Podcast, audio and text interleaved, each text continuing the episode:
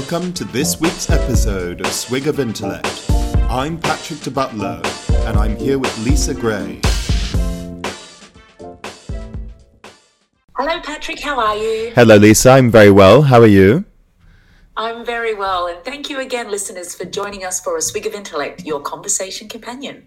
We'll share the news you need to know, give you insights into the media sources that you're following, and share a couple of shots of culture, ensuring that you have something else to talk about besides 2020. Oh gosh, I'm so glad it's nearly finished. How about you, Patrick? No, I've loved every moment of it, um, like everyone else. Uh, let's So, do it. Let's do it again. Um, Why not? one more, one more time. Encore. So this week we'll show you uh, what we think you should know about uh, Trump allowing the transition to begin, Canadian PM pranked by Greta Thunberg soundalikes, and the UK has been given its COVID rules for over Christmas. But first, the source review is in Patrick's capable hands this week. What are you following? Is it? Am I am I doing the source review this week? yes. So this week I'm bringing the BBC World Service, uh, which is a legend in the broadcast world. Um, it's the world's largest radio broadcasting service of its kind, and probably the most famous internationally. It broadcasts news, speech, and discussions in more than 40 languages today, and it goes out all over the world on as many radio waves as possible. Therefore, it manages to reach some of the most remote and poor parts of the world. And you know, no matter how cheap your radio is, you've got a pretty good chance of being able to get the BBC World Service. Um, it reaches an average of 210 million people around the world every week. Um, that's through the radio, the news site, online. So it has a tremendous audience. Um, now, nowadays, it's funded by the TV license fee, and it also receives an extra 289 million pounds just for the World Service from the British government. That's set to expire this year, but then they're going to renegotiate the figure as they always do. So that was for the last five years. So we'll see whether it gets an increase or a decrease in funding, but it generally tends to remain quite stable. Um, the BBC World Service nowadays has eight regional feeds, so East and South Africa, West and Central Africa, Europe and the Middle East, uh, the Americas and the Caribbean, East Asia, South Asia, Australasia, and the United Kingdom. Uh, the current controller of the BBC World Service is Mary Hockaday, who is a former journalist for the World Service. She was a journalist in the World Service in Prague in the 90s, then came back and was running quite a few of the foreign operations, and then uh, became the controller a few years ago, a position she still has. Now, the BBC World Service was launched in 1932 as the BBC Empire Service and it was mainly launched in order to reach English speakers across the empire and to connect them. And King George V gave his first Christmas message on the service.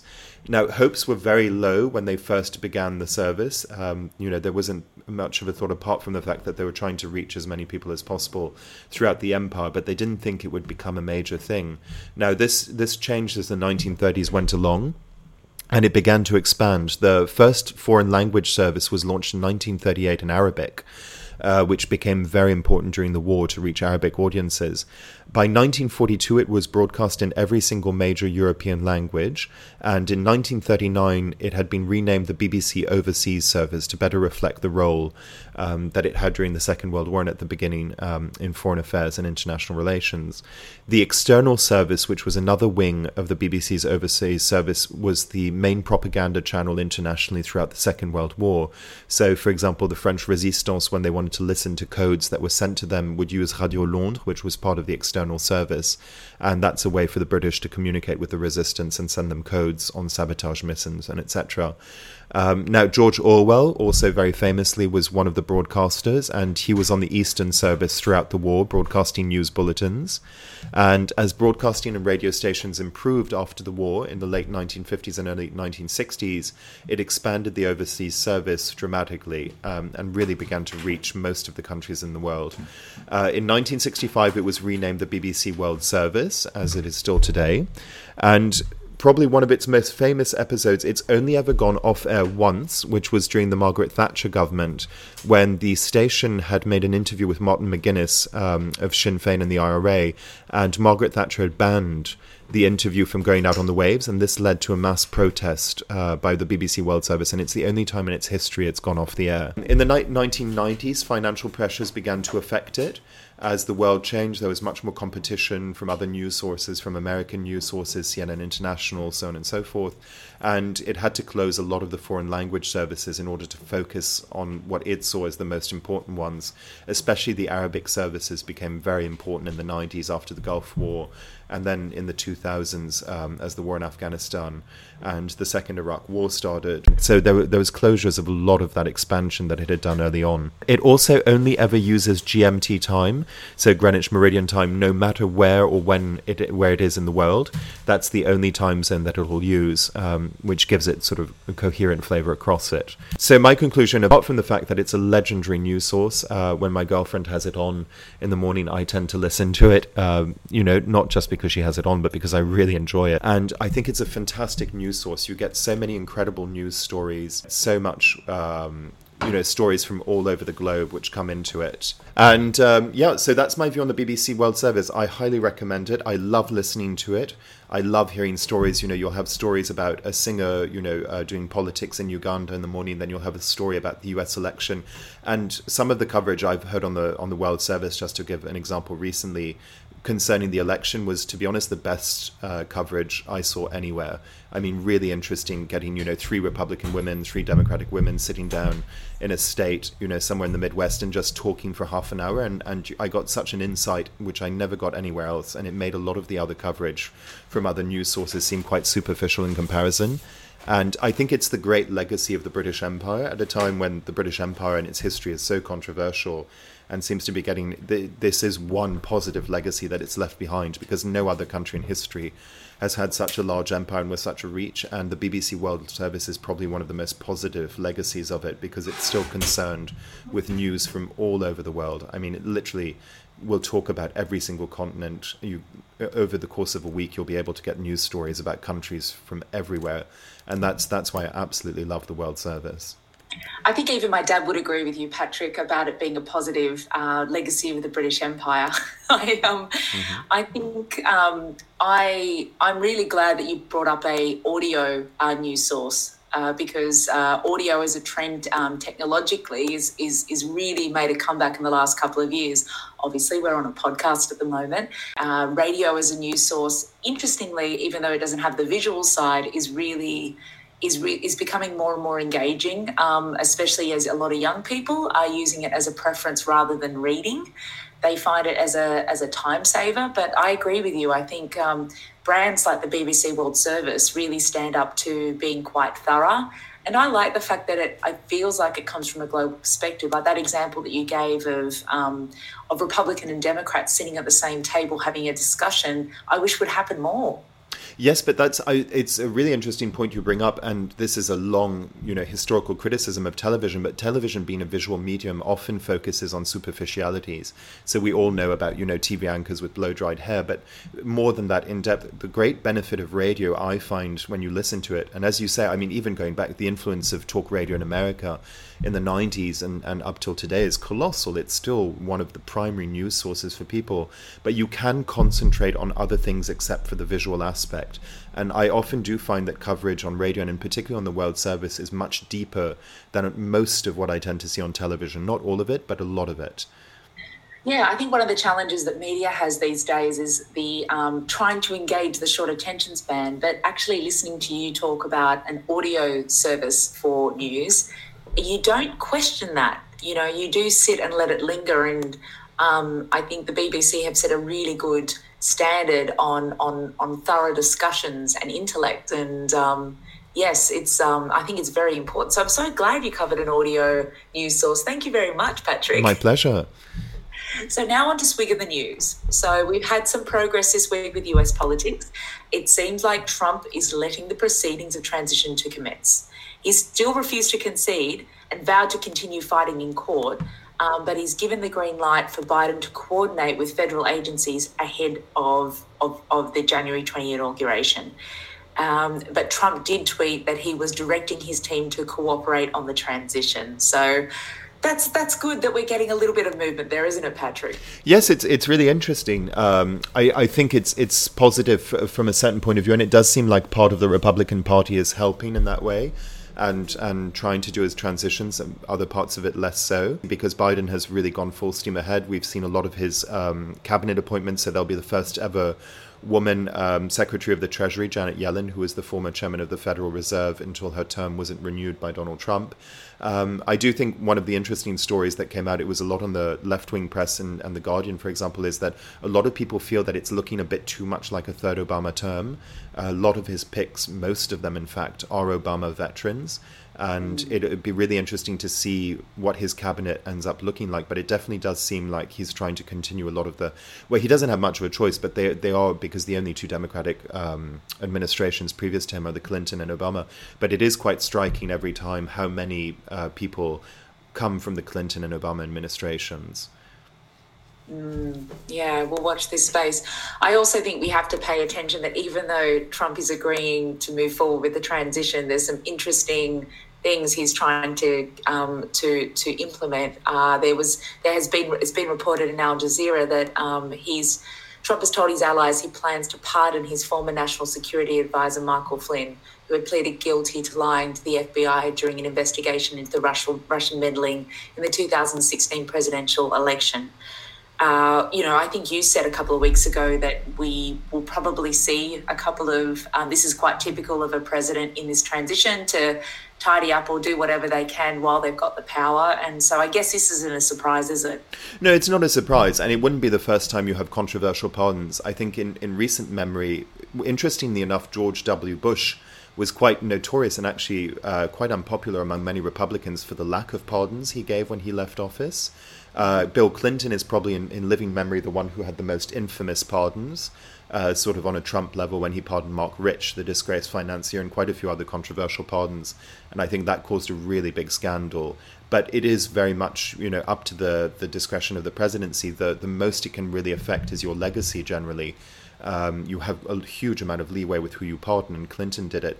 I think Trump, who really tends, you know, from his behavior not to care that much about conventional norms, I think his pardons will be really interesting, and it wouldn't be surprising at all if he pardoned Michael Flynn. Yeah, yeah, absolutely. Uh, and and on to how US politics is influencing UK politics. I was I saw this headline and I wanted to talk to you about it, Patrick, because I haven't had much of a chance to read about it. That Biden says no hard border between Ireland and the UK. Um, well, have you been across this? I, I, think it's one of the most interesting facets of Joe Biden is that Joe Biden, who sees himself as a very Irish American politician and has a you know deep, deep love and, and respect for Ireland, he's adamant that the Good Friday um, agreement has to be kept in place and that no hard border should be allowed to be put in. And he's really putting a lot of pressure on it. So it'll be really interesting because Boris Johnson has said quite different things, you know, about the potential for a hard border or not. And in many cases has been quite vague, I think, for, for a lot of people's point of view. But it's really interesting that now with a new American president, um, who is very, very concerned uh, with Irish politics and with EU politics, that he is definitely sending out a message saying that in his particular case, he doesn't want the Americans uh, to see a hard border between Ireland and the UK. And we'll see whether that affects the British in terms of their negotiations of the Brexit talks. I've always been um, curious of the etiquette of this when a, um, a, a, American or an English leader goes into another country and makes quite a solid um, opinion about what's happening. But it's not country. always pop- it, can, it can have backlash. Uh, it happened with Obama when Obama interfered in the Brexit vote and Obama basically came over and was sort of campaigning for um, for staying for remaining, and that turned a lot of people off it. Um, there's no doubt, and it's not a, a, secret. You know, of course, UK politics hu- and influence on the world stage are hugely tied into American politics. Um, the special relationship, of course, but I don't think any country, even the UK, likes to be told what to do overtly. Biden hasn't gone quite that far. He hasn't quite said no hard border, but he has he has come as close as he probably can in, in diplomatic terms of saying that's what his preference is. And we'll see how that plays in, in British domestic politics. Uh, another headline that I have been wanting to speak to you about, Patrick, is the reports on the um, UK facing its um, its its true economic crisis. So the combination of Brexit, and what's been going on with COVID and what the consequence of that's going to be is something that you've been speaking about in the last couple of weeks quite yes. passionately. And um, this paper that The Guardian has seemed to got its hands on that the cabinet has been exploring seems quite yeah seems a little bit scary i think it's actually a whitehall civil service paper but yes i mean basically the civil service thinks there's a potential uh, perfect storm between um, debts from furloughs covid uh, government spending, so on and so forth, also flooding natural disasters which are predicted for the end of the year. And they're very worried that it might be too much for the British economy to handle all at once and that it could lead to a really big economic crisis. And they're very worried that this could be one of the worst economic crises in Britain since the 1970s, um, when there was again a perfect storm of things happening financially at the time, and so so they're very worried. So it's it's a really interesting document. Um, I, would urge anyone to read it. Whitehall, it, it's part of their mission as, as the civil service to to warn the government about this sort of thing.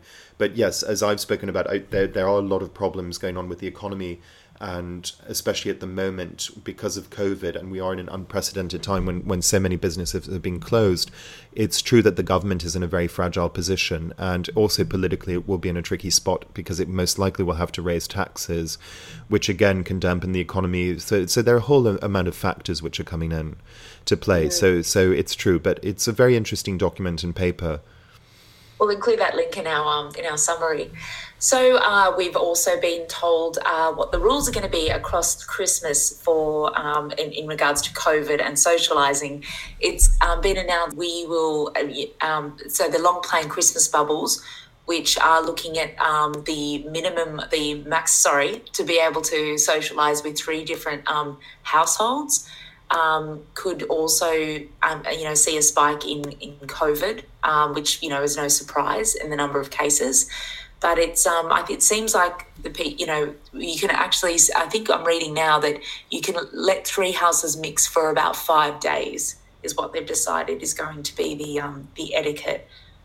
Yes, I haven't. I haven't looked at the the Christmas ones, uh, the bubbles. So I, have seen that the the idea is sort of coming through, but I'm not exactly sure for the details. I'm, I'm going to have to look at that um, more clearly but yes, of course, I mean, for the government and everyone said that, you know, for Christmas, it's really not something the government can afford anyway to, to be shut down. I don't think people will put up with it, and especially the reaction to the second lockdown. It's it's you know it makes complete sense that that people will have to travel and see their families. Um, it's really important, and yeah, so it'll be interesting to see what happens, especially now. I think also with Dominic Cummings having left, and a lot of people say that you know um, Carrie Symonds has much more influence now, and she has quite a different view on on politics than Dominic Cummings had. We'll also see how that changes Boris Johnson's response to things. Absolutely. And on to world news, uh, we came across a really interesting article about Russian comedians Vovan and Alexis um, pranking the Canadian Prime Minister Justin Trudeau in a phone call during which he believed he was talking to climate change, change activist Greta Thunberg and he didn't clock on until they asked if they could meet characters from South Park which I think was funny.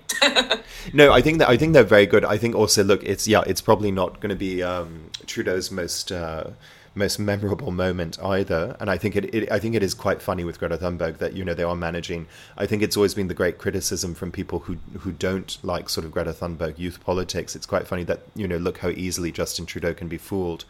Um, but it's true, the transcript of the call is quite funny, actually, and some of the things she gets him to say or agree with. Um, so it's it's, they're, they're, it's it's very well done. I mean, I think people always enjoy seeing politicians fall flat on their faces, uh, which he did, and it took him quite a while to clock on that this wasn't really the real Greta Thunberg. Uh, 2020, we've all had a great year. Um, speaking of, uh, there was uh, you brought our attention to a um, a drug haul in Thailand, which was in fact lavatory cleaner. Can you tell us a little bit about that? Yes. so so um, the Thai government thought they got one of the the biggest, um, if not the biggest, haul of ketamine ever recorded.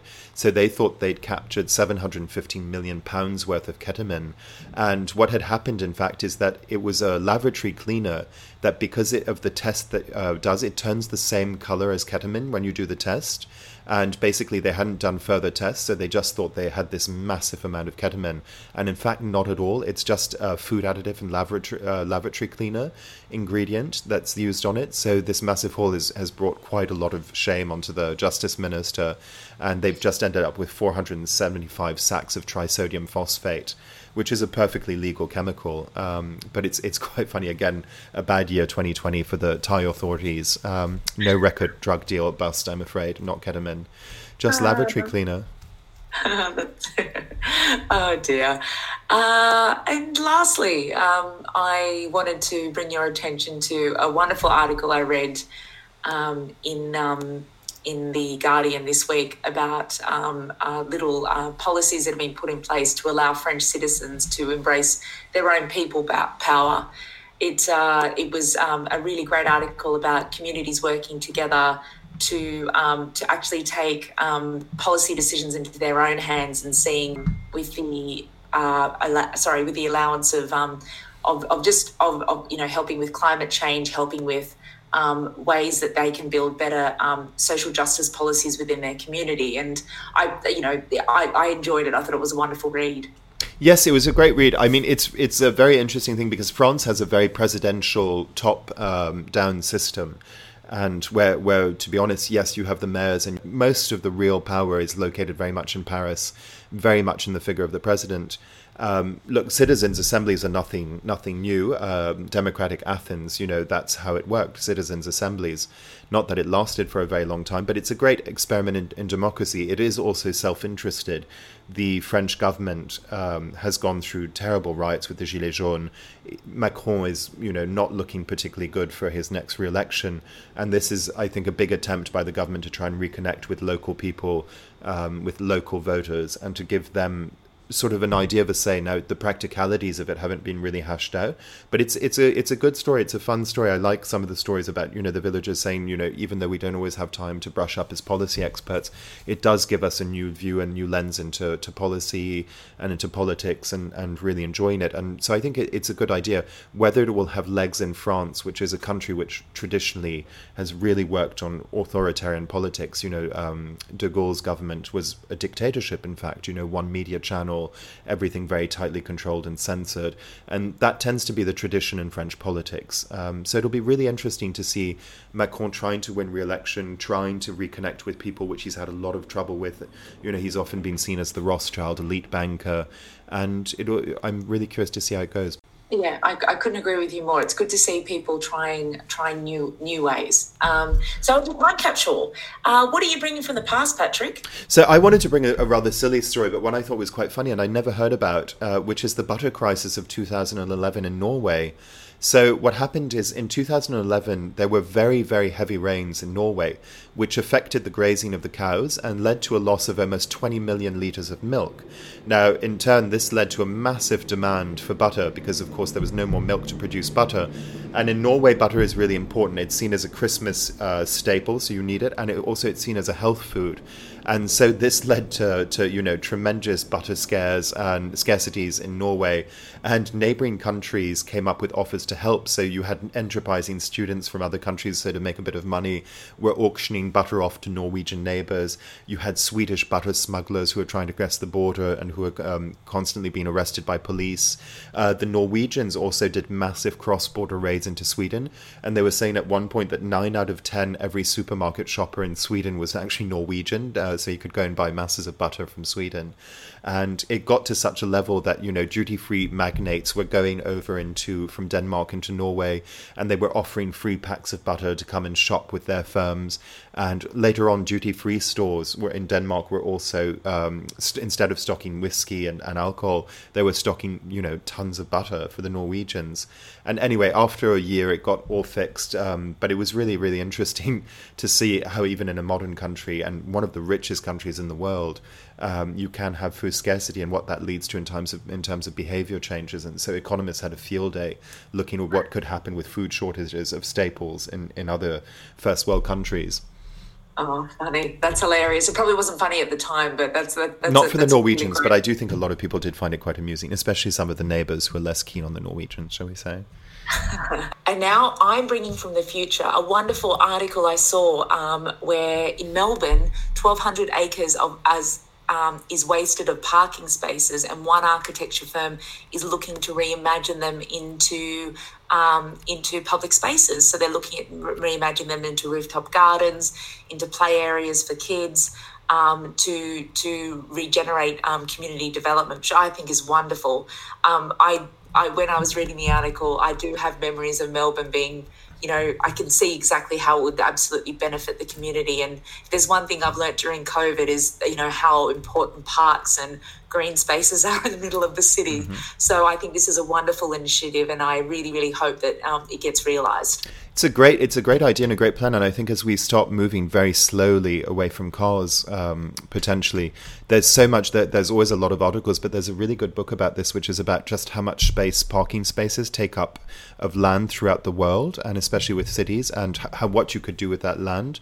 So I think it's incredible it's doing in Melbourne because you know parking spaces and parking lots are pretty hideous. Um, so it'd be incredible if you could turn them into something beautiful in a in an urban environment. Absolutely. So now to shot of culture, Patrick. What have you got for so us? So I, I, wanted to bring one uh, very close to my heart this week because you know we've all been in lockdown, but some good news. You know, so I, I'm a dedicated bookworm. Books are my passion. I, I love reading nonstop whenever I can, and um, because of lockdown, we haven't had access to physical bookshops. Now, I think Jeff Bezos has enough money uh, through the lockdown that he'll be okay if we we do. So I was very happy to see that Daunt Bookshop in Marylebone has opened a special counter where you can still go. So you can't go into the bookshop, but you can go and talk to the staff there, and they can recommend you books, and you can still buy them physically, which I thought was wonderful. So I thought if any of you are in Marylebone or listening to us in London, here's a great way to support a fantastic, one of the most beautiful bookshops in London. But I think it's such a positive thing that you know um, we don't have to only buy through Amazon. We can actually still go and support a, a beautiful bookshop in person. And book sales have gone through the roof apparently. Uh, I think it's been the best year for publishing uh, for physical sales of books in, since 2011, I think Bloomsbury said, um, who published Harry Potter.